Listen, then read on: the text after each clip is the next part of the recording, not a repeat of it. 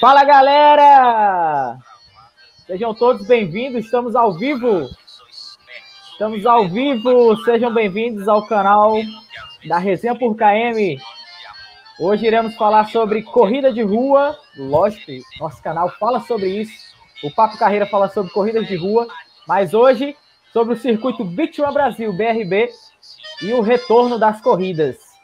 Então, tá no ar hoje nosso convidado Ricardo Ramalho e o meu parceiro Corre Frazão estão aqui comigo hoje.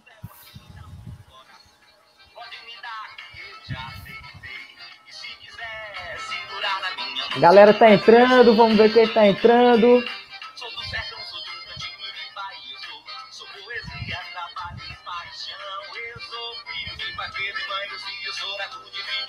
Frazão, tem alguma coisa para colocar aí pra gente? É, primeiramente, dar nosso boa noite, né? Aqui nós temos a presença aqui já do Sérgio. Boa noite, Sérgio. É um prazer estar aqui, né, participando dessa nossa primeira live no seu canal, né? E nosso projeto que tem tudo para ser um projeto de primeira linha, primeira qualidade e com certeza é uma coisa que vai durar e vai ser massa. Vamos lá, vamos para cima. É isso aí, galera. Sejam todos bem-vindos. Vamos que vamos. Deixem aí na lateral os comentários, tá? Ó, o Sérgio já deu boa noite aqui. Bora, Serginho. Boa noite, galera. Vamos dar a palavra agora para o nosso convidado da noite, né? Ricardo Ramalho. E aí, turma, boa noite. Prazer estar aqui com vocês, tá? Inicialmente, vamos logo é, torcer muito, né, pelo sucesso desse novo canal. A gente, além de tudo, né, além de empresário, nós somos corredores também. A gente sabe que, que precisa um canal, né, que fale realmente sobre corrida aqui no nosso estado. E nós temos também que, que cada vez mais, né, dar qualidade, dar apoio para essa turma para que a gente tenha realmente uma participação cada vez maior e que, e que realmente faça como tantos e tantos outros canais que se tem aí pelo Brasil e que a gente acabe assistindo também outra live, né? Então vamos começar a cada vez mais preservar também o que é nosso, conferir o que é nosso, para que a gente possa, desse canal, ser um elo realmente de ligação, de corredores, de empresários, é, de pessoas realmente ligadas à, à, corrida e demais esportes, e quem sabe, daqui a pouco políticos, autoridades, e daí vai, tá? Então, o, o, o meu boa noite inicial é principalmente pedindo pelo sucesso, tá? Esperando realmente o sucesso dessa turma boa aí, dessa união entre o Israel e, e o meu xará Ricardo.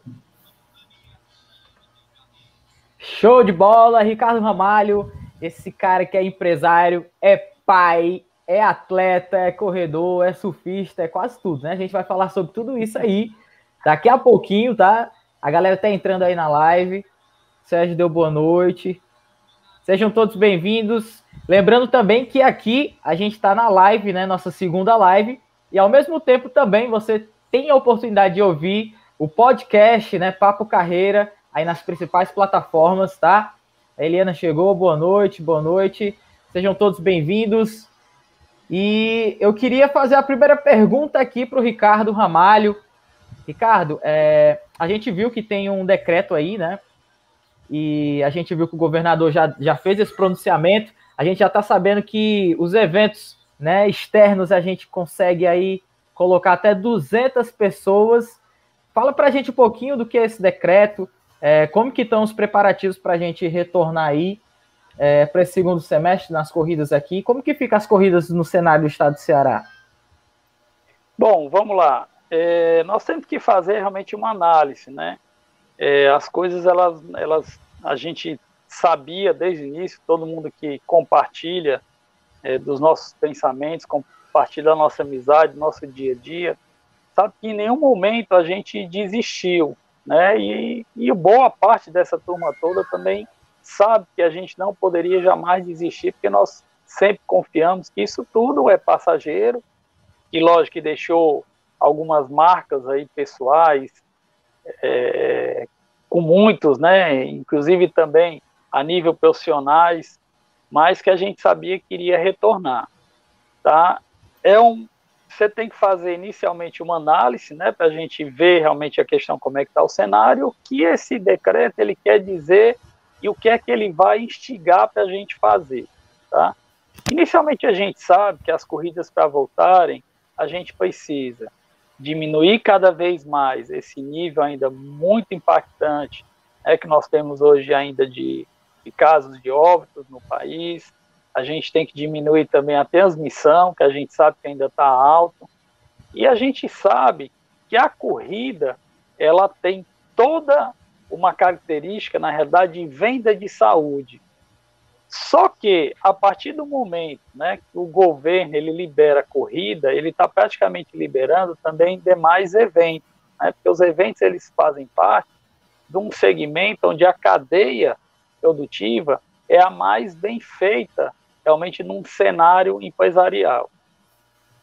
Então, primeiro, primeira análise, né, é a questão realmente a gente diminuição, tá, dos casos, diminuição realmente das mortes. Segunda análise, aí vem a questão governamental. O governo, ele libera, ele libera em cima de um determinado número, mas nós sabemos também que existe uma liberação municipal. Tá? As prefeituras elas podem também assumir o risco, tá? Assumir aquele evento. O que nós acontece, que inclusive aconteceu final de semana passado, que todos devem ter acompanhado em Aquiraz.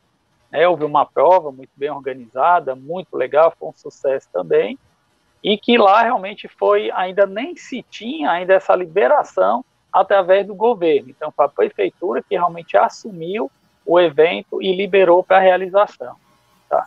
A terceira análise que nós temos que fazer é uma análise realmente do mercado. Tá? É, hoje, apesar de toda essa retomada que ela vai realmente acontecer, devagarzinho ela vai acontecendo, mas nós temos uma dificuldade para as corridas também voltarem com a emoção, com a vontade que nós temos, que é o impacto financeiro. Por quê? É, nenhuma corrida, ou quase nenhuma corrida, ela é pago somente por inscrição. Tá? Hoje, por exemplo, é, citando como exemplo a BRB, hoje nós teríamos que ter uma inscrição média de 250 reais para que a gente pudesse pagar a prova. Tá? Aí alguém pode falar assim, ah, mas Jericoacoara eu paguei 180, eu paguei 220, eu paguei 250, então você tem uma média. Não, é a média. A nossa média, por exemplo, em Jeri, mesmo sendo um valor mais alto, ela não chega a 200 reais. Se eu não me engano, sai 196 e alguma coisa. Então, nós teríamos um prejuízo aí de por inscrição de pelo menos 50 reais. Como é que a gente cobre esse prejuízo? São os apoiadores, são os patrocinadores. Tá? Então, isso está acontecendo com todas as corridas que estão querendo retornar. A gente não tem realmente hoje, por conta da situação, não é que as empresas elas não têm dinheiro, tá? Existe, existe isso, sou nem, isso foi até um profissional de marketing que até nos confidenciou isso. As empresas elas estão com investimento represados elas têm realmente como investir. Só que muitas delas não veem que esse é o momento de investimento, porque o mercado ainda, a questão da incerteza ainda reina entre a gente.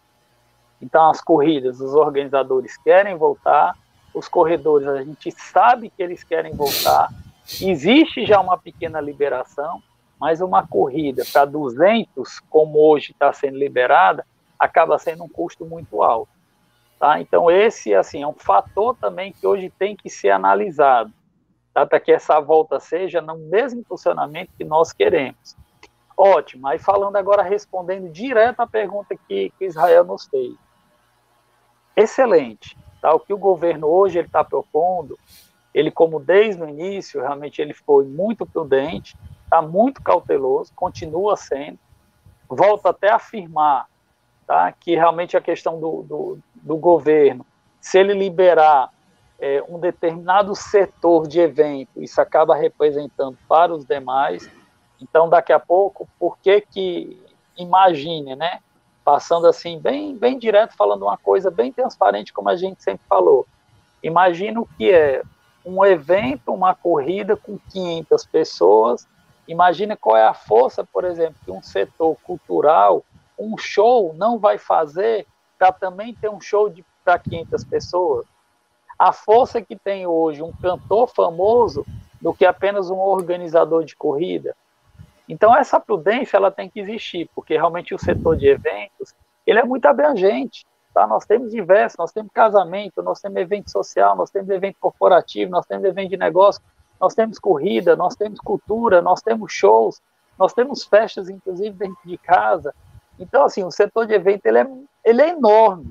Ele é, ele é realmente um, um setor onde, quando você libera para um, você está dando margem para todos. Então, foi isso que atrapalhou, talvez que apertou um pouco mais, e hoje, por enquanto, o governo só está liberando para 200 pessoas. Show de bola, show de bola, é isso. É... Frazão, quer saudar a galera aí, quer mandar um alô? Israel, falar aqui com o pessoal que já está presente aqui no chat, que já deu um alô, o Sérgio Silva, que já deixou um alô aqui para a gente, a Eliana, que está presente, a Thaís Nogueira, o Francisco José, a Pati da Resenha, que já está na área. A galera está aqui fazendo presente. O Tiago Ribeiro, dando boa noite aqui para a gente. Né? Então, a galera que está presente aqui conosco, sejam bem-vindos à nossa live. Não esqueçam de deixar o like para que o YouTube possa ver essa nossa live como um conteúdo relevante, né, e possa oferecer essa nossa live para outros corredores, para eles possam ver o nosso assunto, né, nossa volta das corridas. E aproveitando, né, aqui também o ensejo, fazer uma pergunta para o Ricardo, né?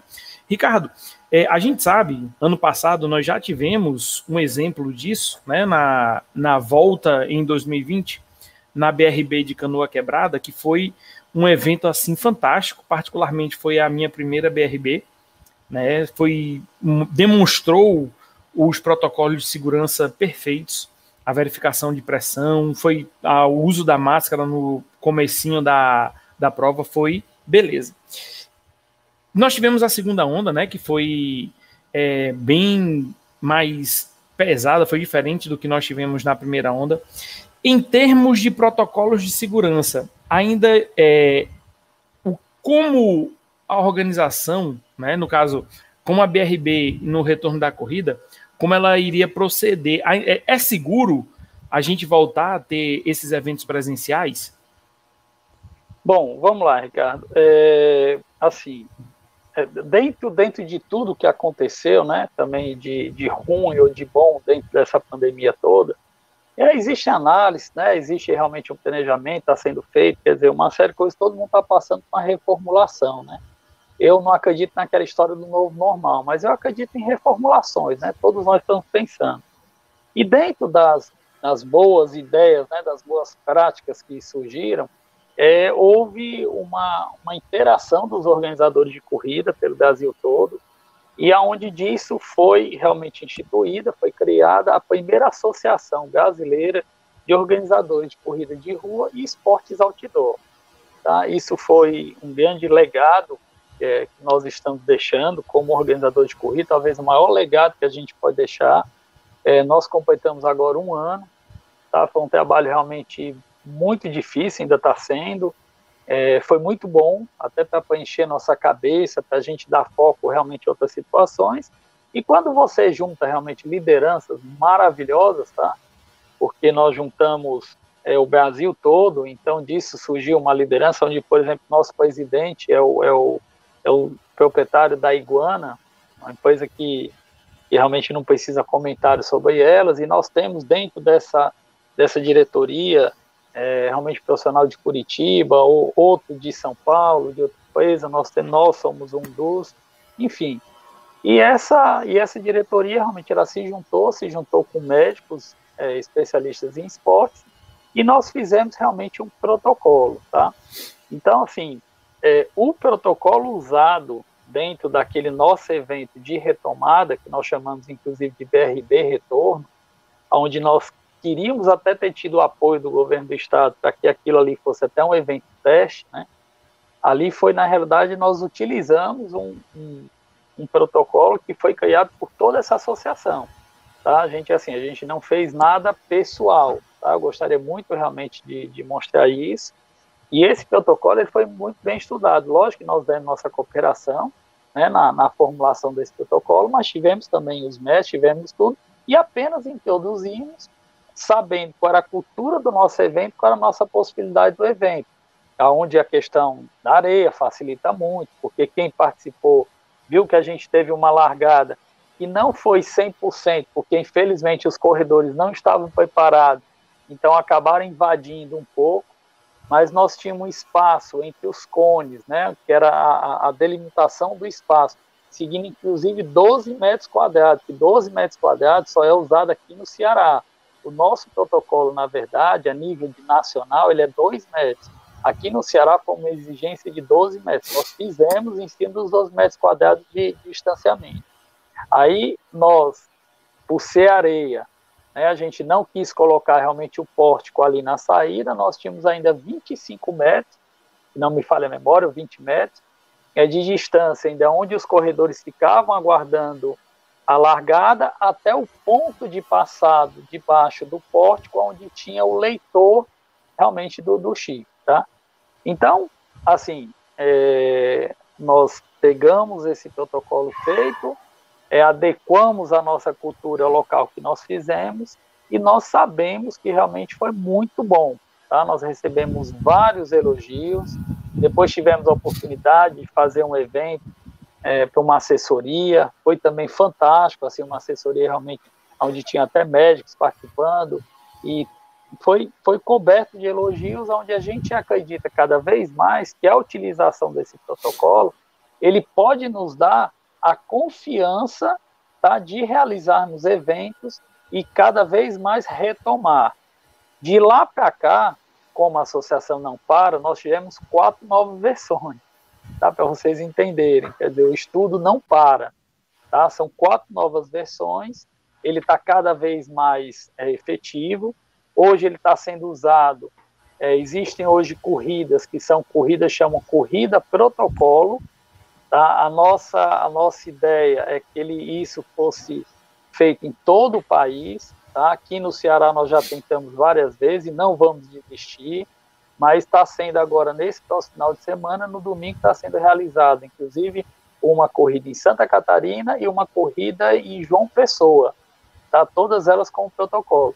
E no final do mês de agosto, no dia 29 de agosto, onde nós estaremos, inclusive, presentes, vai ter a de São Paulo tá? Só que São Paulo ele mudou o nome lá, ele vai ser Volta São Paulo, tá? Mas é o mesmo estilo de protocolo, tá certo? Então, lógico, é, volto a dizer, existe a cultura local, aonde lá em São Paulo é dois metros quadrados. É, teve uma corrida recentemente, é, não vou lembrar realmente qual lugar, não sei se foi em Minas, que a largada já foi individual. Né? Nós iríamos fazer é, lá em Jericoacoara também individual. Então você pode adequando, né? Esse protocolo, o, o interessante é que a gente tenha realmente a possibilidade do retorno, tá? Mas eu, eu tenho a certeza que é uma forma realmente sensata de a gente retornar nossos eventos cada vez com mais prudência, cada vez com mais cautela. E o que particularmente, né, nos chateia, se a palavra é essa, é porque, como não está tendo uma continuidade dessas corridas em cima do protocolo, a gente não tem um apoio 100% do corredor. Tá? Voltando a dizer o que aconteceu em Canoa. As pessoas, elas nem todas entenderam que a marcação daqueles cones era para você ficar ao lado, tá? Até porque mudou até a questão do tempo, né? Não existe mais aquela questão do tempo do, do tempo que a gente se olha, né? o tempo, o tempo é, é, bruto chamado, né? Não são as primeiras pessoas que na realidade que chegam que ganham a prova. Na realidade é o tempo líquido. A gente confere pelo tempo, independente a você ter saído no último cone ou no primeiro, o que vale é quando você passa pelo poste e quando você retorna. Então essas dúvidas ficam, até porque a gente sabe que nem todo corredor está aqui participando da nossa live, nem todo corredor lê regulamento. Então, se a gente tivesse uma sequência maior dessas corridas, hoje estaria todo mundo entendendo e a gente teria é, um menor número ainda é, de realmente de aglomerações porque as pessoas estavam mais acostumadas. É, e assim, o, o protocolo que foi proposto para a canoa foi, eu achei assim, perfeito, né? Agora, o que sempre vai causar problema não é nem a organização em si, né? Principalmente uma empresa como, como vocês têm, né? Para organizar RR Eventos, mas é o próprio corredor, né? De se propor realmente a usar máscara, de obedecer os critérios, de verificar a temperatura, de se tiver algum sintoma realmente não ir, porque né, pode causar alguma, algum problema para as outras pessoas, mas enfim, eu acho que o que vai, o sempre o que vai causar maior problema realmente é o corredor. Eu vejo isso sempre quando a gente vai falar em é, até mesmo treinos, a gente tá treinando, a gente já quando estava voltando aos treinos, uh, foi liberado para a gente treinar, a galera aglomerando, né, sem obedecer aqueles protocolos. Eu acho que ainda vai por aí, né, Israel? Sim, sim. É, a gente viu, né, principalmente lá em Canoa, é, eu estava presente, né, tive a oportunidade de fazer a locução também da prova, e fiquei muito feliz porque você viu de perto, né, eu vi de perto, o quanto funcionou a questão do protocolo, né? Tanto as, a largada, por ser em onda, né, funcionou a questão da máscara, todo mundo obedeceu, e a beach run, né, particularmente falando da prova de praia, ela tem um fator muito positivo que já é aberto, né? já é Isso. aí com a facilidade do mar. Então, é, eu acho, na minha visão, que era a prova que teria mais condições de estar sendo realizada, né? Mas a gente sabe, como o Ricardo muito bem falou, que quando você abre corrida, você abre para todos os outros segmentos, né? O setor de eventos ele é bem amplo, né? Que é até também uma das nossas perguntas para o Ricardo, né? que vai ser aí mais na frente como que ele começou, se foi sempre nas corridas. Então a gente sabe que se liberasse prova, por mais que fosse aberto na praia, tinha que ser liberado aí vários outros eventos. E dentro desse contexto, né, de prova, de retorno, que tá, a gente está ansioso, né, tem muita gente aí ansioso. Ricardo, fala pra gente, tem previsão de prova ainda em 2021 tem alguma corrida? Ouvi dizer que vai surgir aí uma maratona, isso é verdade? É, é a gente a gente está passando, certo? É, acredito todos estão passando, né? Em cima dessa nossa produtividade que nós temos, que a gente volta mais uma a dizer, a gente não desiste nunca, né? Mas nós estamos passando por, realmente por uma, uma análise de cenários, né? É, essa incerteza ela, ela dificulta um pouco, porque a gente sabe que, que realmente 90% das pessoas, 95% das pessoas entendem quando a gente lança uma prova e quando a gente é obrigado a adiar. Mas existe realmente 10%, 5%, 1%, 2% que realmente não entendem, né? E que às vezes até admitem, né, que muitos estão fazendo isso, não é só nosso lado, tá? Tô falando como, como a nível até nacional, onde a gente tem contato com muita gente, acho que os organizadores estão fazendo aquilo realmente porque querem é, fazer caixa, né? E não é bem esse conceito, tá?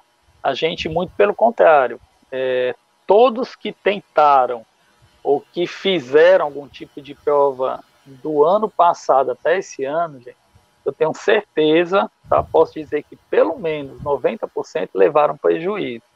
Tá? Em, em canoa quebrada, nós tivemos um prejuízo de 15 mil reais.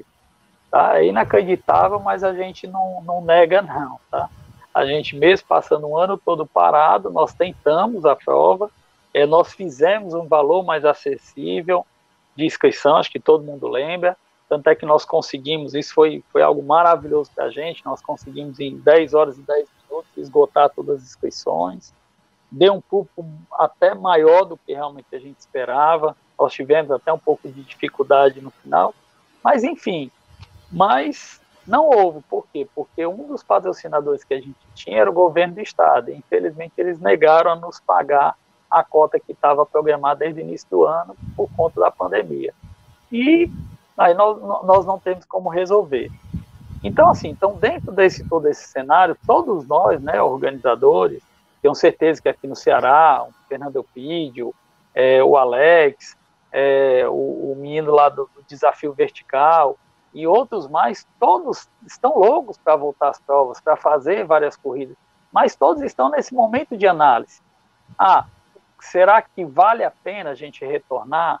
Né? Porque hoje nós temos esse, esse custo maior e nós temos a incerteza. Isso dificulta muito. Porque hoje o governador, ele liberou, depois já já falar aqui outra situação, mas hoje o governador já liberou 200 pessoas. Então eu vou confiar que realmente daqui a um mês ele vai aumentar de 200, ele vai aumentar para 300. Então eu tenho que ter Sim. pelo menos 45 dias, 60 dias para organizar uma corrida. Então já vou contar que lá na frente eu vou ter 500 pessoas. E que 500 pessoas para a gente, se você fizer como nós fizemos lá em, em, em Canoa, que a gente fez praticamente dois percursos diferentes, e se você fizer isso, você coloca até mais do que 500, porque você pode dividir a prova em dois dias, já que a estrutura já está montada, você pode fazer realmente é, horários diferentes de largadas totalmente, então você consegue colocar mais gente dentro de um decreto. Não, eu tenho 500 pessoas, né? nos 5 quilômetros e tenho 500 pessoas nos 10 quilômetros. Né? Então você vai, você vai trabalhar dentro de uma situação dessa. Mas, gente, é incerto. Tá? Infelizmente, o momento que nós estamos passando é na hora que eles forem realmente travar, eles vão parar, por quê? Porque eles vão dizer assim, não, os eventos não podem. Então a gente investiu, a gente mandou fazer medalha, a gente mandou fazer todo o kit, nós temos um custo muito alto de divulgação, nós temos um custo muito alto de mobilização. Então, nós temos uma série de compromissos que a gente tem que a gente não tem porque adiou, a gente vai reaproveitar. Não, nós reaproveitamos um kit. Mas, por exemplo, Jericoacoara, eu não vou, nós não vamos, RR não vai aproveitar as medalhas que foram feitas para o evento. Por quê? Porque nós ganhamos uma mandala. Uhum. Como é que nós vamos agora utilizar uma, uma um projeto que a gente fez para 2021, a gente vai iniciar 2022 com a mandala. Não dá.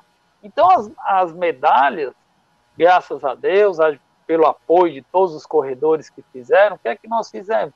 Nós dividimos essas medalhas. As medalhas elas foram, uma parte delas foram doadas em Jericoacoara, para projetos sociais lá, através da prefeitura, e outra parte nós estamos doando para o projeto Metamorfose, lá do, do Titanzinho, que Israel conhece muito bem.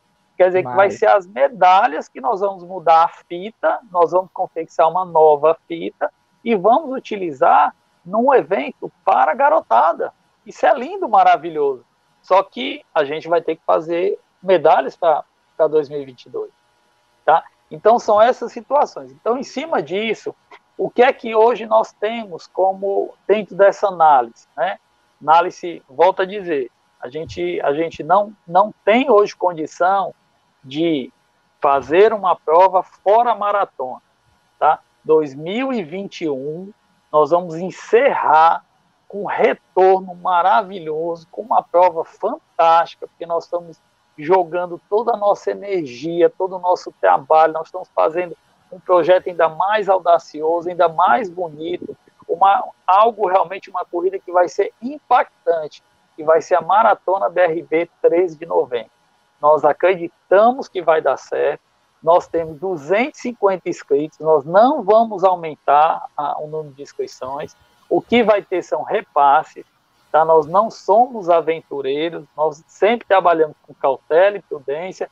Nós poderíamos estar enfiando a meia maratona no meio, poderia estar enfiando 10 quilômetros, poderia fazer o que quisesse dentro de um cenário de 42 quilômetros não, mas nós queremos fazer a corrida, essa é a corrida marcante de 2021. Então nós estamos jogando toda a nossa estratégia para lá. A gente tem pena de não poder hoje aqui pegar e falar para vocês, pessoal, nós vamos fazer daqui a dois meses, estamos lançando uma corrida lá em, aqui no, no Pôr das Dunas, a gente já estava até com um cenário lá maravilhoso para fazer. Não, nós vamos fazer uma aqui no Cumbuco, não, vamos fazer não sei o que, não sei o que lá. Porque é incerto. A gente acredita muito que agora não volta mais, mas ainda nós temos ainda uma incerteza. Então a gente hoje nós queremos jogar e queremos o apoio de todo mundo que segue a gente, que está lá na, na, na sempre seguindo lá e dando força para a gente, levando seus amigos, é focando para que todo mundo volte realmente o, o, o treino para fazer os 42, porque vai ser um marco. Nós temos certeza que essa prova realmente vai ser um marco. Qual é a única possibilidade hoje né? Porque, lógico, dentro das incertezas podem ter notícias boas também. O que é que pode acontecer? Qual o cenário que pode acontecer? Pode, a gente pode realmente, se conseguir um apoio muito forte, né, seja governamental, seja de alguma empresa, e a gente consiga fazer alguma coisa diferente. Ó, o Dudu Ventani aí falando, certo? Depois eu conto porque essa história dele. Mas a gente, a gente sabe que hoje todo o nosso trabalho está sendo na maratona. Existe uma possibilidade de realizar uma prova em Salinas, tá? no Pará. O governo lá nos chamou, a Secretaria de Turismo de lá nos chamou, e nós estamos em negociação. Tá? Isso é um sonho, realmente levar para lá, mas lá nós estamos com essa abertura e quem sabe a gente consegue realmente realizar uma prova lá, que aí seria 5, 10, seria uma prova um pouco menor, mas que daria a condição para a gente também finalizar esse ano, finalizar, se Deus quiser, essa pandemia toda, é com um evento bem marcante fora, fora do estado. Mas a maratona vai acontecer. Gente. Essa daí a gente está com energia muito positiva, sabendo que vai acontecer, vai ser o grande marco do, desse retorno e vamos trabalhar para 2022.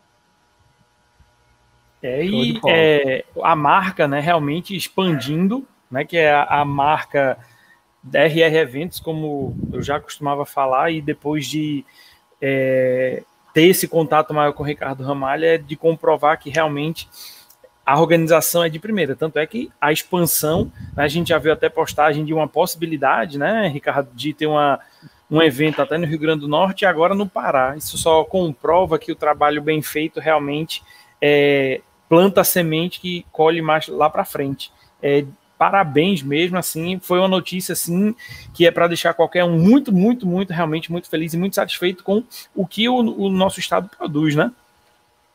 Exatamente, Ricardo. A gente, a gente não parou de trabalhar nem um minuto. Israel, que sabe, que estava também dentro das redes sociais do, do, do, nosso trabalho. E, e ele sabe como que a gente realmente não para. Nossa cabeça é dinâmica, né? A gente pensa sempre realmente lá na frente. Nós temos um apoio, pessoas muito do bem que vêm para o nosso lado e que acompanham e que, que sabe a energia que a gente tem. E exatamente para a gente não parar, a gente está sempre sempre pensando muito, tá? analisando realmente os cenários para fazer. Então, se der certo essa em Salinas, vai ser muito bom, vai ser muito bom para todos. Lógico que nós vamos criar excursão para lá, nós vamos tentar levar realmente muita gente daqui para lá, para a gente levar uma turma bonita, fazer o que eles fazem, né? Porque o Pará aqui, eles pegam ali a prova de Jericoacoara, é a maior delegação que vem de fora, né?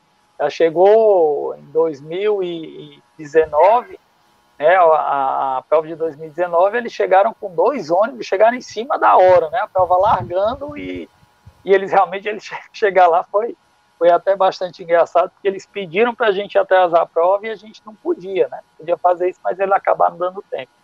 Então, assim, vai ser até uma retribuição que nós vamos poder fazer de uma, realmente uma delegação muito grande para lá.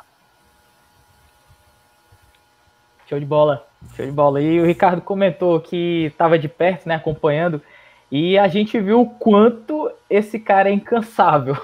O quanto eu tenho orgulho de fazer parte da RR também e ver que por trás, enquanto a gente estava em casa, né, eu pensando em vídeo, como fazer vídeo, esse cara estava estudando estratégias junto com a Abracel, que aqui é onde eu abro já esse grande parênteses, né, Ricardo? Onde que entra a Abracel dentro da RR Esportes? onde que a RR Esportes conheceu a Abracel, como que está isso, né? E a importância de você hoje ser o diretor, né? Conta mais um pouco para a gente sobre essa experiência. É, foi como eu, eu falei já no início, né? Eu acredito que isso vai ser um grande legado que nós vamos deixar, né? Porque acho que todos nós é, queremos realmente marcar né, a nossa vida, cada um tem sua missão, né? Eu tenho certeza que eu vim para esse mundo em cima de uma missão, como todos têm, e, lógico, você ser um organizador de corrida, já me sinto muito realizado pela ideia assim, que nós conseguimos iniciar, né, porque você inicia uma ideia e essa ideia ela vai colhendo realmente com os gastos de várias e várias pessoas e ela deixa de ser sua. Né? Na verdade, ela vai, ela vai, na realidade, tem de todo mundo. Né? Então, a Beach Run hoje não é mais nossa, né? apenas nós idealizamos no início. Né?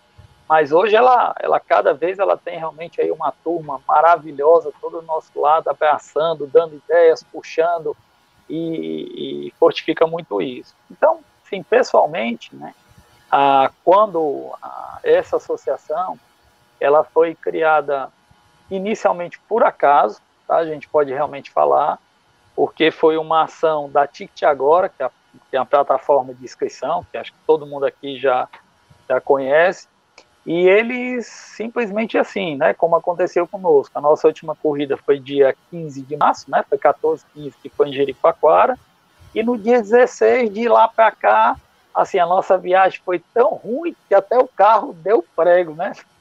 Nós chegamos em cima do, do reboque, né? Parece que assim, a nossa felicidade até o, o, dia 15 tinha transformado numa onda que foi essa da pandemia. E para todo mundo foi assim, né? Então a Ticket agora pegou, ela realmente ela organizou, ela, ela tem é, realmente organizadores de todo o Brasil, né? Tem, sei lá, milhares realmente de organizadores que tem. Hoje nós temos uma ideia que existem pelo menos 4 mil organizadores de corrida de rua aqui país. E ela pegou ela dentro do, dos clientes dela, ela convidou para um bate-papo. E desse bate-papo inicial, porque o papo foi assim, e aí, o que é que nós vamos fazer? Né? Porque eles também ficaram preocupados, porque eles tinham, vocês imaginam a quantidade de inscrições que eles já tinham, de dinheiro recebido, né? O Israel já tinha pago uma corrida, eu tinha pago outra, e Ricardo Tração também, e daí vai. Então, assim, ticket agora, e agora? Como é que nós vamos fazer com esse dinheiro? Como é que nós vamos devolver tal? E a gente falando, e agora, como é que nós vamos fazer para devolver para a turma? E o que é que nós vamos uhum. fazer da vida, né? Mas naquele primeiro momento, fala assim, não, isso vai demorar 90 dias, não, isso vai demorar 5 dias, vai demorar 5 meses, 6 meses, enfim. Aqui mesmo, apesar de a gente, de a gente não ter uma associação ligada, infelizmente eu digo que eu sou o único representante ainda dessa associação, o, o Fernando Elpide fez um trabalho convocando todos os, os demais organizadores para a gente reestruturar o calendário de 2020. Parece piada, né? Então, a gente lá, não, é, maratona vai ser, a meia maratona vai ser tal dia de Fortaleza, essa corrida vai ser tal dia, a gente brigando por data, achando que ia faltar, né? Mas aí, depois de muito disse-me disse dentro desse grupo de, de WhatsApp, na verdade, que virou é, inicialmente esse, essa, esse grupo de organizadores e fornecedores de eventos é, feitos pela TICT agora, a gente começou a ver que ali tinha algumas lideranças, né? E essas lideranças realmente elas surgiram e muito puxada pelo o Marcos, o Marcos que é da, da Esporte, que é lá de Curitiba, que hoje ele está inclusive lá em Floripa, e o, e o, o, o, nosso presidente, que é o Paulo Carelli, que é da Iguana, né? Que eu já comentei com vocês. E os dois realmente puxaram e fizeram assim um grupo reduzido do lado, né? Não, vamos começar a, a, focar um pouco mais e vamos pegar e vamos começar a chamar lideranças de todo o país. Então, tive a honra, realmente, para mim é um orgulho muito grande ter sido convidado realmente por ele e, logicamente, que foi logo dizendo sim, né? Vamos encampar, vamos fazer realmente esse trabalho. Essa associação hoje, ela está com um ano, né? nós fizemos estatuto, temos regulamento, já temos advogado trabalhando conosco, é, já temos realmente uma, uma, uma, uma série de, de adequações, é, estamos com 50 associados, e é muito você pensando que nós estamos no meio de uma pandemia, que ninguém ainda fez evento, você conta lá a quantidade de eventos que teve durante esse tempo todo, paga para ser sócio, logicamente existe uma taxa para pagar, que até essa taxa hoje em dia é difícil, mas o principal que nós estamos conseguindo é o network, tá? Assim, a troca de ideias, é, de, de tudo que vocês imaginarem, tá? Então isso está sendo muito bom. A gente sabe que a gente está desenvolvendo algo que a gente não conseguiria desenvolver só, tá? Então assim, do mesmo jeito que hoje eu me orgulho de estar tá batendo um papo com o Paulo Carelli, que é um cara que tem uma visão, que conhece pra caramba, um cara que fazia 15 eventos no final de semana, né? E a gente fazendo 15 no máximo do ano. A gente troca ideias como se a gente fosse realmente do mesmo nível, porque todos nós somos do mesmo nível, cada um atua na sua área, Nós trabalhamos na parte de articulação institucional. O que é isso? É uma área que é ligada ao associativismo. Hoje a gente está vendo trabalho no ABO, que a gente está vendo trabalho de, de, demais associações, então nós estamos se juntando a eles, nós queremos, queremos realmente que a Bracel ela seja uma associação forte, como já tem uma, a, a Brasel, que é de, de, de restaurantes, e umas demais associações, então nós vamos realmente atingir isso, e o primeiro, né, disso tudo que nos deu foi o protocolo, tá? Hoje é esse network cada vez mais forte, Hoje é você estar tá, tá sentado né, virtualmente do lado do, do Galvão, que é do Ironman, é, e das principais empresas realmente do Brasil, a gente tocando a ideia. E nós temos uma grata felicidade, hoje já está tentando entrar em cada estado, né, a gente já conseguiu essas corridas protocolos, conseguimos ser ouvido lá em São Paulo, e vai ter realmente esse evento dia 29, e nós vamos fazer, inclusive, o nosso primeiro evento né, presencial. Vai ser durante essa corrida do dia 29 de agosto, porque até então a gente não teria tido, não, não teve ainda esse contato todo mundo junto, né? Eu já estive em São Paulo, Paulo Carelli, outros já tiveram também algum tipo de contato, e, e isso é uma conquista muito grande, tá? Aqui do Nordeste, eh, nós temos hoje já, eh, nós aqui no Ceará, né, como representante da diretoria associado, nós temos é, organizadores né, de João Pessoa, temos de da Bahia, temos do Piauí, é, infelizmente só são esses por enquanto, mas a gente tem certeza que isso vai crescendo e esperamos que inclusive nossos amigos aqui do estado também entrem, porque isso só quem vai ganhar são os corredores, até porque já já nós vamos estar com selo é como se fosse o ISO, né? Antigamente, e nós acreditamos que os corredores, inclusive, eles vão querer fazer parte realmente de corridas onde existe um selo da Bracel, tá? Porque nós também vamos, vamos, não é só simplesmente ser um associado e organizar a sua corrida, não. Sua corrida vai ser organizada dentro de critérios, tá? Sempre, sempre pensando realmente na segurança do corredor. E é isso que a gente quer através dessa associação. Maravilha, é, maravilha. Oi. O Ricardo, aí, é, no caso, a, a gente tem esse decreto, né, que está autorizando, como você mesmo disse, provavelmente nos meses seguintes, é, ele vai terminar abrindo para mais eventos para um público maior, mas que mesmo assim você, na maratona, você não vai abrir mais vagas, né, você vai prezar realmente pelo, pelo, por aquela quantidade limitada, 250 participantes, se eu não me engano. Né? Nós já estamos com o, a vacina, né? já há um certo tempo, já muitos, muitas pessoas já até tomaram duas doses.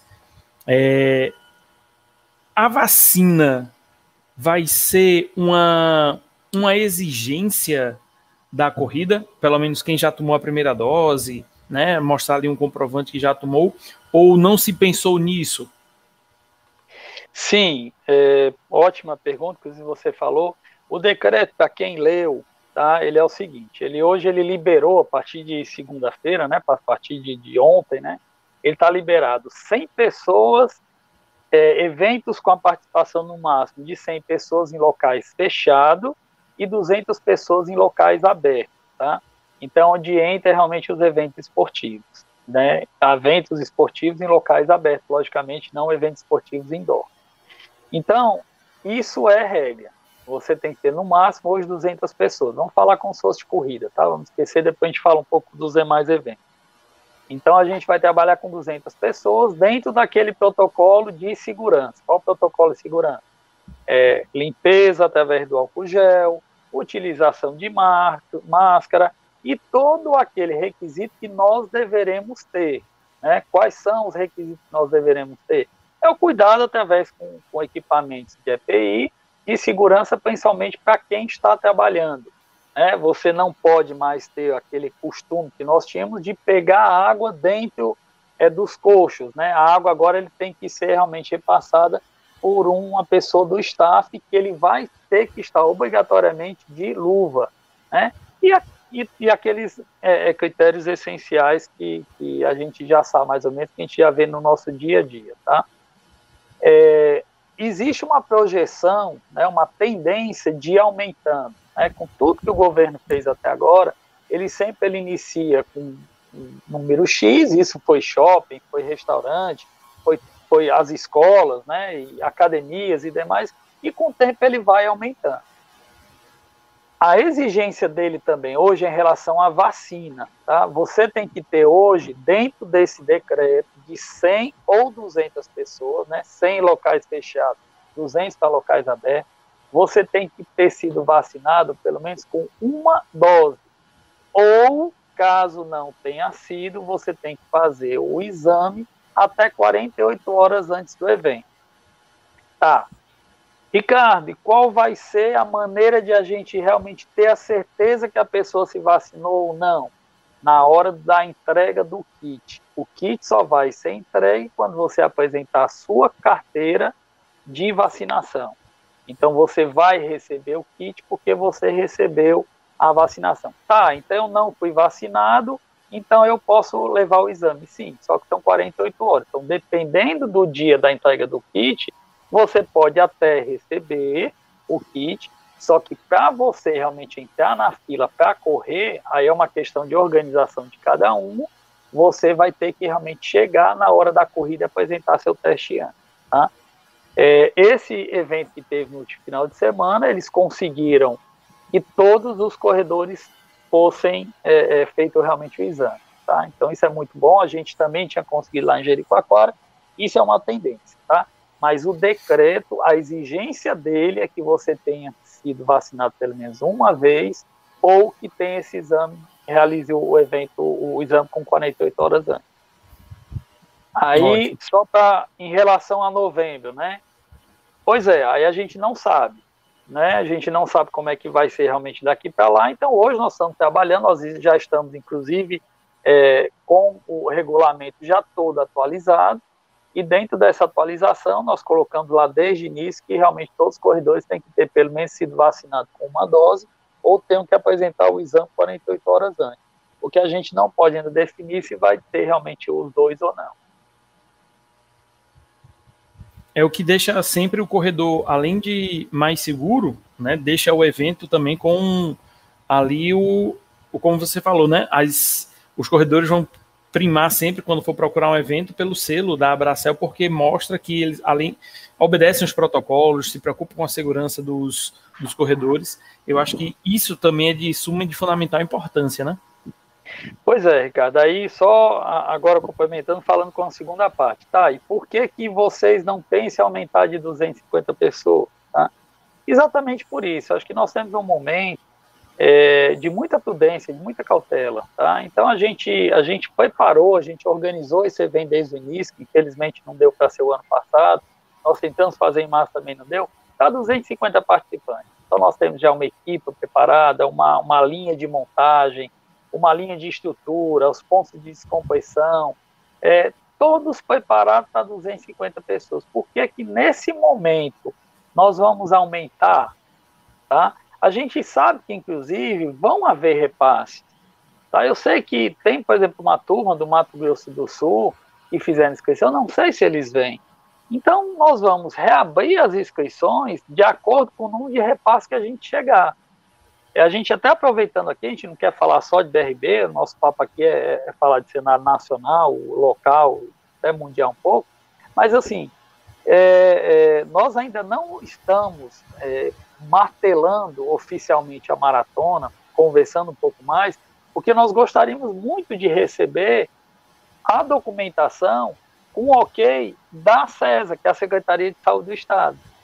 Tá? Nós gostaríamos. Está tão perto, né? A gente está com 200 liberados, por que, que eles já não liberam para os 250, né? Acho que está faltando aí também um pouquinho de boa vontade. Então, nós vamos esperar até o final dessa semana. Em agosto, a gente vai ter realmente, vamos é, retornar o grupo com todos os participantes, vamos trocar ideia, vamos ver quem se coloca as inscrições à disposição e acreditamos que já na segunda quinzena de agosto nós já estamos, inclusive, com o número de inscrições liberadas para se fazer a prova. Não são novas inscrições, são repasses. Por que, que a gente gosta de falar o repasse? porque o dinheiro que vai ser pago, na realidade, vai ser repassado para quem já pagou a inscrição anterior. Vai ser uma venda de inscrição de uma forma organizada. Show de bola. É interessante quando a gente fala em, em retorno, né? E principalmente quando a gente fala da associação, a gente não tinha, né? A gente, na verdade, ainda não tem um sindicato de corrida, né? Pelo menos eu nunca ouvi falar. Não sei se vocês já ouviram falar, né? É, a gente sabe que o triado tem a federação, né? Tem a Federação Cearense. Então, eu fico muito feliz em saber que a gente tem hoje uma associação que representa esse esporte, né? Que a gente ama tanto, que é a corrida de rua. E cada vez mais ela está se consolidando, né? A Abracel. E fico muito feliz nesse sentido. E agora eu queria fazer uma pergunta, é, lógico que é voltada para o setor de eventos, mas eu queria saber um pouco mais da história do Ricardo. Ricardo, conta pra gente, é, já são 21 anos de eventos, né? Já são 21 anos aí nessa área. Sempre foi corrida? Onde, onde que entra a corrida? Você iniciou como? Fala um pouquinho pra gente aí dessa parte da carreira. Ricardo Ramalho, Onde começou? Como que é? Eu soube agora que ainda é professor ainda, universitário, que massa. Pois é, eu sou meio inquieto mesmo, né? Não, é, a gente assim, é, é, eu comecei muito cedo realmente a trabalhar, trabalhei através de, de meu pai, com apoio em vendas, e passando por toda essa fase, né, você se forma, você, você sai de uma faculdade, então sai com outros pensamentos, e dentro desse pensamento até que surgiu uma oportunidade inicial de eu trabalhar em Jericoacoara, tá? Por isso que eu tenho aquele amor realmente aquele local, realmente apaixonado por lá.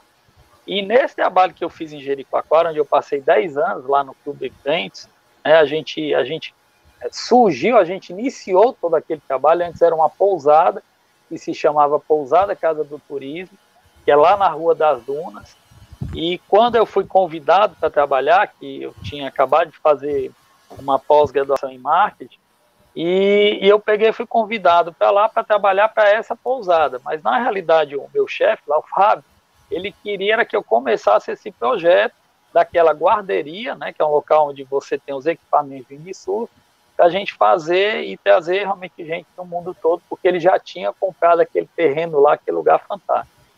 E dentro dessa, dessa lógica, eu comecei a me apaixonar pelo turismo, né?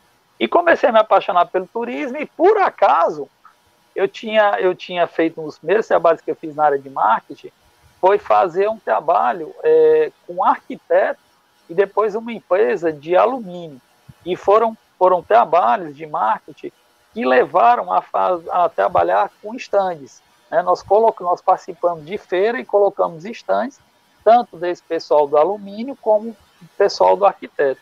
Então, a gente ali foi nossa, nossa visão, né, já como, como profissional de área realmente de eventos de negócio. Né. E trabalhando lá em Jericoacoara, apesar que eu não morava lá, eu morava aqui, mas trabalhava lá para a empresa, a gente começou a ter um desejo de entrar no trade, tá? O que é o trade? O trade são, são realmente lideranças, né? é, a nível de turismo, de que realmente eles têm, têm uma voz, tá? vamos dizer assim, né? dentro do cenário. E eu vi que eu não conseguiria isso, porque para mim aquilo era muito importante naquela época, tá? Eu queria realmente ter um apoio maior, queria participar de fóruns de turismo, queria ter um conhecimento maior, porque o turismo é algo muito dinâmico, né? Algo que, que apaixona, ele é muito apaixonante, né? O turismo. E eu fiquei louco para realmente, pô, como é que eu faço para entrar? Mas lá em, em Jericoacoara, apesar de ser um berço de turismo, eu era um profissional da área de marketing, né? E surgiu um concurso público na cidade do nosso amigo Xará e Ricardo, na, grande, na linda e maravilhosa e apaixonante Sobral. O, na época, prefeito é, Cid Gomes, ele lançou, foi uma das, das, das metas dele de campanha, foi inaugurar um centro de convenções. E eu soube né, que ia ter esse concurso lá, e eu digo assim, pronto, consegui a minha oportunidade de entrar no, no, no trade. Eu vou, vou fazer esse concurso, vou passar nesse concurso, vou associar Jericoacoara com Sobel, porque é perto, né? Já vivia doido mesmo. Então, é perto, dá, dá, dá, dá, dá para fazer os dois juntos. E é através disso eu vou realmente começar a trabalhar. E assim, para mim foi foi muito gratificante, porque eu não esperava, era uma concorrência com 105 pessoas, tá? Consegui passar, é, fui realmente o primeiro, é, fui muito esperto, né? Na, na época eu não tinha experiência nenhuma de, de ser administrador de um centro de convenções, quer dizer, algo novo.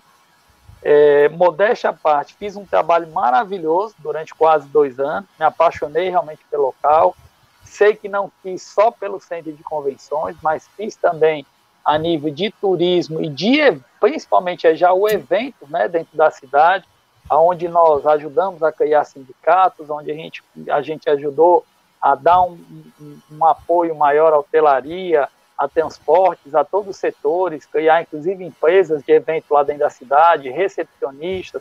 Foi um trabalho muito bom que teve seu fim por uma questão é, realmente política, e quando nós saímos de lá, a gente continuava em Jericoacoara, só que a gente tinha feito realmente um nome no mercado. E dentro desse nome no mercado, a gente tinha uma experiência que até então, aqui no Ceará, praticamente não tinha, que era trabalhar com a infraestrutura do evento, né? aquela pessoa que tem uma visão é, realmente diária, é, de montagem, que conhece elétrica, conhece hidráulica, conhece como você realizar eventos fora dos, do, dos espaços fechados, porque você organizar um evento num espaço fechado é uma coisa, você organizar num evento aberto, onde nunca teve nada, é uma visão totalmente diferente. Então, eu consegui, durante praticamente esses dois anos lá em, no centro de convenções, apesar de ter uma coisa pequena, que o Ricardo conhece, mas a gente teve essa experiência porque eu fui o primeiro administrador. Então, eu vi lá o final da construção e vi as, adequações que a gente precisava fazer para ter os eventos lá dentro. E a gente foi realmente muito audacioso nesse trabalho e fez um trabalho realmente muito legal, volto até a falar. Quando nós saímos, nós voltamos aí para realmente para Fortaleza, né? A gente perdeu realmente o, o, vínculo lá. E nessa nessa história de perder um vínculo, nós fomos convidados para trabalhar numa empresa aqui exatamente nessa área que a gente era dominante, que foi a prática eventos, onde nós passamos 10 anos lá, foram 10 anos maravilhosos, de muito aprendizado. Durante algum tempo eu trabalhava lá e trabalhava em Jericoacoara, por isso que eu consegui passar 10 anos em Jericoacoara e 10 anos em, na prática. Né? Eu, eu só passei dois anos somente na prática evento. Durante oito anos eu realmente, os dois anos de Sobral, eu tinha também o trabalho em Jericoacoara, depois os outros oito anos eu dividi com a prática e depois passei só dois anos na prática evento. Então a gente foram mais de 200 eventos realmente é, organizados e realizados pela, pela, pela prática, eventos de todo tipo que vocês imaginarem. E quando nós saímos, nós saímos por conta é, realmente de um planejamento estratégico que teve dentro da prática, aonde a gente nós vimos naquele momento que a melhor forma que nós tínhamos de crescer, eu era um diretor de infraestrutura, tá? Não era um sócio, mas eu, eu tinha realmente um cargo bom. E a forma que a gente tinha realmente de, de aumentar o nosso nível de evento e tudo, era a gente criando é, setores, a gente segmentando a empresa, como se fosse uma divisão, para criar outro CNPJ. E eu peguei ali, eu tive a oportunidade tá? de realmente de fazer, a, a, a criar realmente a RR com o intuito naquele momento de fornecer estruturas para a prática. Só que aquela história, quando você sai daquilo que você já está acostumado, às vezes o, a, o, o que foi combinado né, não deu certo ou você começa a ver outros valores.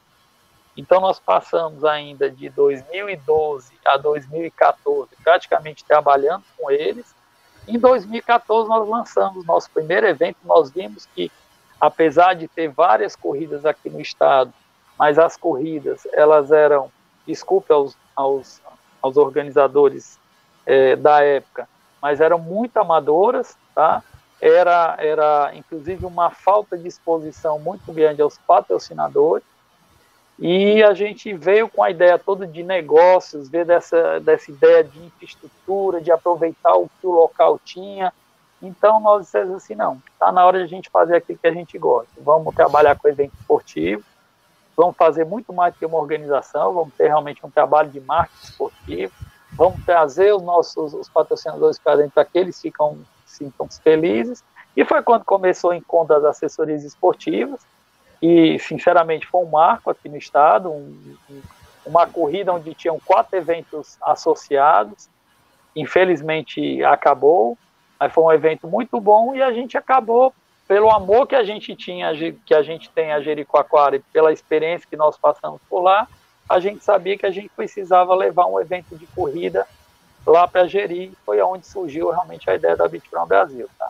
Então, é, e a gente sabe que todo esse momento que a gente passou, desde lá do primeiro instante que nós fizemos, depois a, a época lá do Centro de Convenções de Sobral, todos esses anos na prática, realmente deu o resultado que hoje dá, e a gente sabe que a gente tem um nível de organização muito boa, uma visão muito boa realmente do, do, dos eventos de uma forma geral, e mais uma vez eu digo, né, graças a Deus nós somos abraçados por vários e vários eu não chamo nem de, de, parceiros e clientes, são amigos realmente nossos que nos abraçam e os colaboradores, né? Que realmente vestem literalmente a camisa de tudo aquilo que a gente faz, porque realmente sem eles a gente também não seria nada.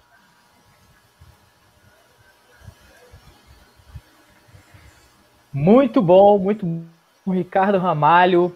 A você que está agora aqui com a gente, nós conversamos com o Ricardo Ramalho esse cara incrível, organizador, empresário, organizador de corridas, trabalha com evento há mais de 21 anos. Só de corrida de rua, Ricardo, são quantos anos? São oito anos, tá? São oito anos. A gente, o ano que vem, a gente faz os 10 anos da RR. E mais vem novidade por aí, tá? A gente está realmente dentro dessa, dessa, dessa inovação que a gente está tendo, essas análises que a gente está fazendo, a gente vai fazer um 10 anos bem diferente. Então, podem esperar que o ano que vem vai, ainda vai ser um ano realmente de muito mais é, é, próprio planejamento e análise que propriamente execução, tá? Porque uhum. nós aguardamos muito para 2023, tá? Por que isso? Porque o ano que vem nós temos, todos nós temos que estar preparados, nós corredores, nós organizadores, e vão haver muitas corridas pelo país, tá? Muitos eventos. Então vai ser realmente um atropelo de eventos. E logicamente que como nós, né, já temos aí uma lista de corridas que nós estamos inscritos, eu pelo menos estou na meia maratona internacional de Fortaleza, estou na Pague Menos, estou na, na meia e na, e na maratona do Rio de Janeiro, e tem mais uma aí que eu não me lembro quais são. Eu sei que eu tenho quatro corridas. Então acho que todo mundo tem corridas já, já escritas, né? Ah, estou em Jeri, né? Então, assim, mas eu tenho cinco, eu tenho cinco, né? Eu tenho mais uma aí. Então, assim, que nós vamos priorizar, logicamente, esses eventos que nós temos na inscrição. E está na hora também de a gente dar o apoio para todo mundo que passou durante esse período todo também, dificuldade, a gente tem que ir lá e tem que prestigiar realmente as corridas. Então, o ano que vem não deve ser um ano com muitas corridas, nossa, tá?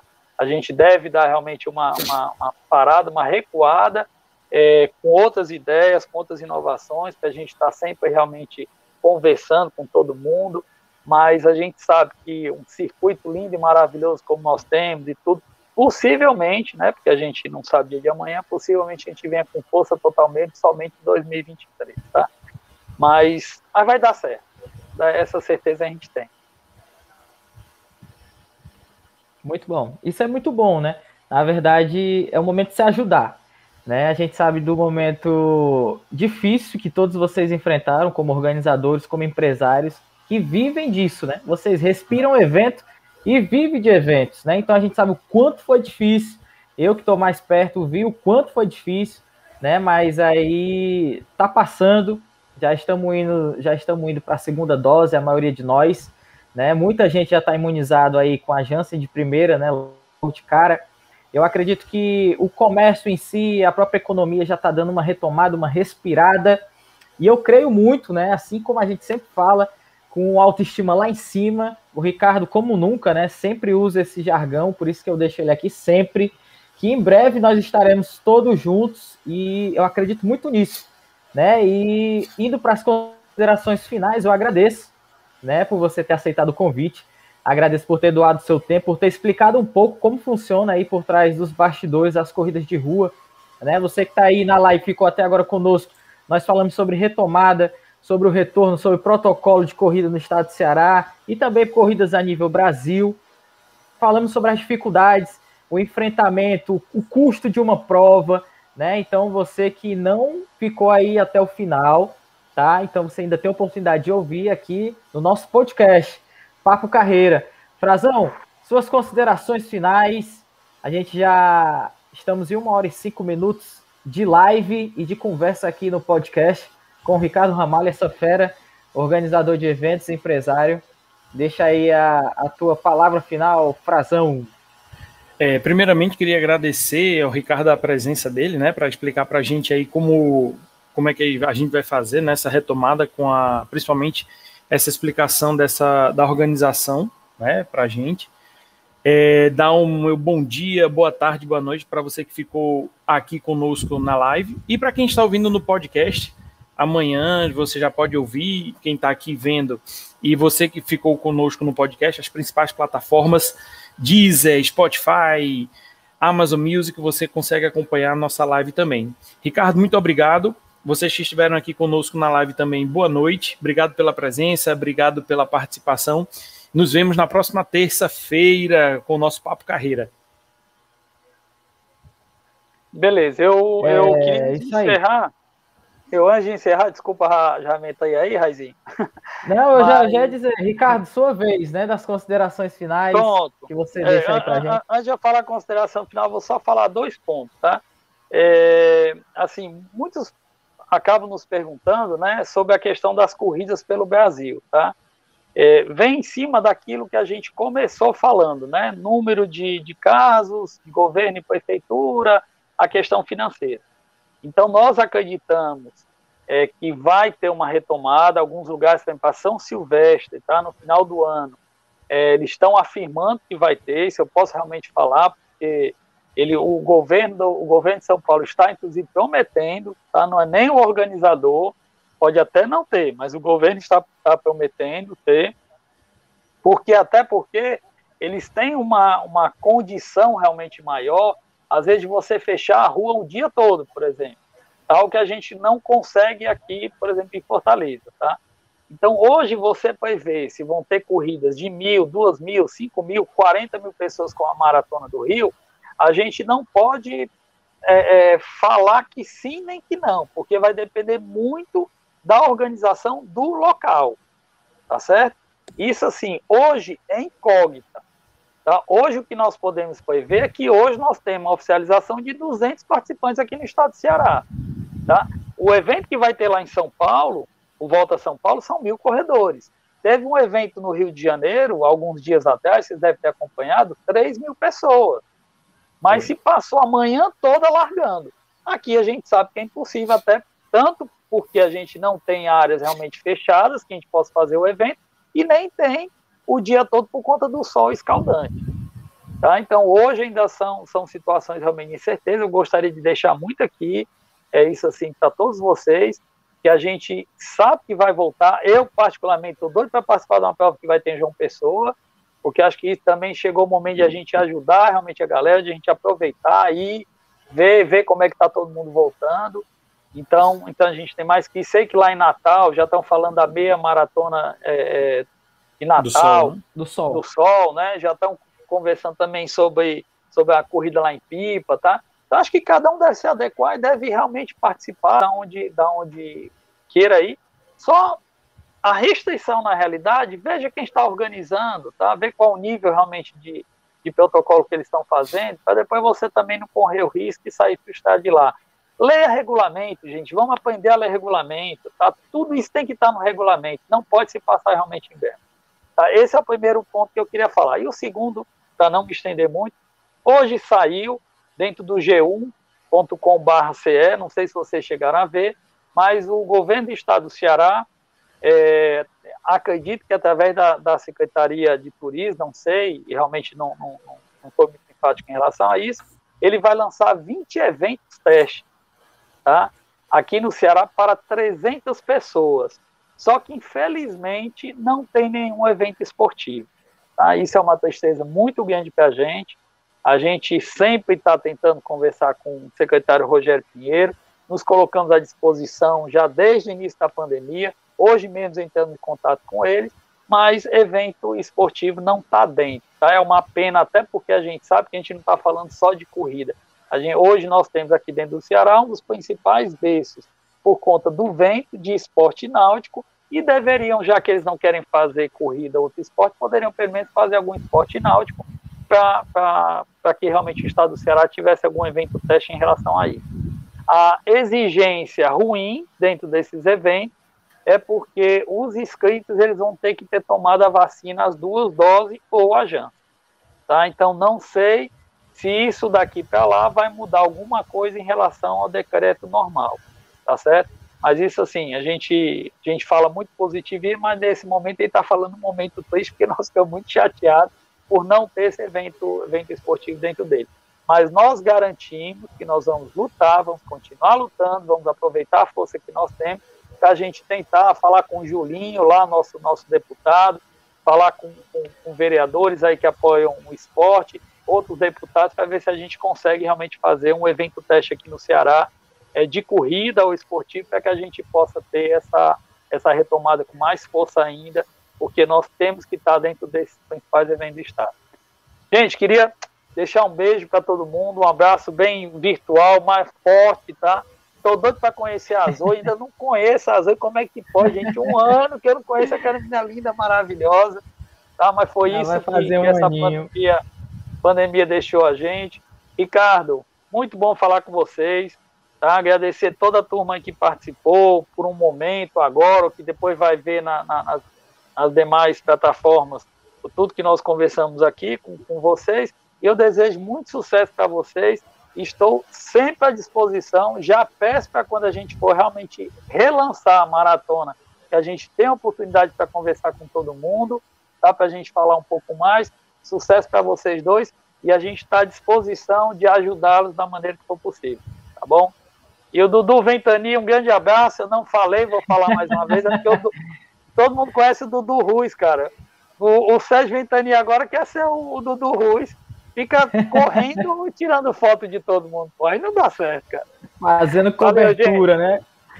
É. Corre Ventania, uma figura é. conhecida aí por todo mundo no mundo das corridas aqui no estado de Ceará. Ricardo, mais uma vez, muito obrigado. Frazão, parceiro e amigo, muito obrigado. Um abraço para Sobral. O Frazão fala diretamente de Sobral. Um abraço para a assessoria Sprint Training, que abraça a gente, né? E todo mundo aí de Sobral também. É, quero agradecer a todos vocês que ficaram aqui até o final, tá bom?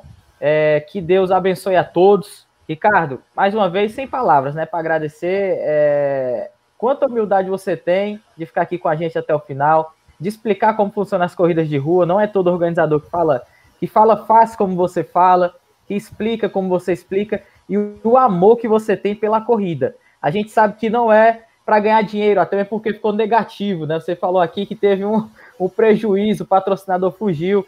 A gente sabe que é o amor pela corrida, é para fazer a galera sentir aquela emoção da chegada, né? Que é fazer todo mundo voltar a ter aquele momento tão prazeroso, que é poder correr e poder confraternizar com a galera no final. Então, deixo aqui meu muito obrigado mais uma vez, Ricardo Ramalho, Corre Frazão, e a todos vocês que ficaram conosco. Até a próxima se inscreve no canal, não esquece de deixar o seu like aí para fortalecer e o YouTube entender que esse é um conteúdo relevante para a gente continuar crescendo por aqui, tá bom? Muito obrigado a todos e até a próxima live. Nos valeu, vemos galera. aí. Valeu, valeu. Galera, Papo Carreira Podcast, um abraço.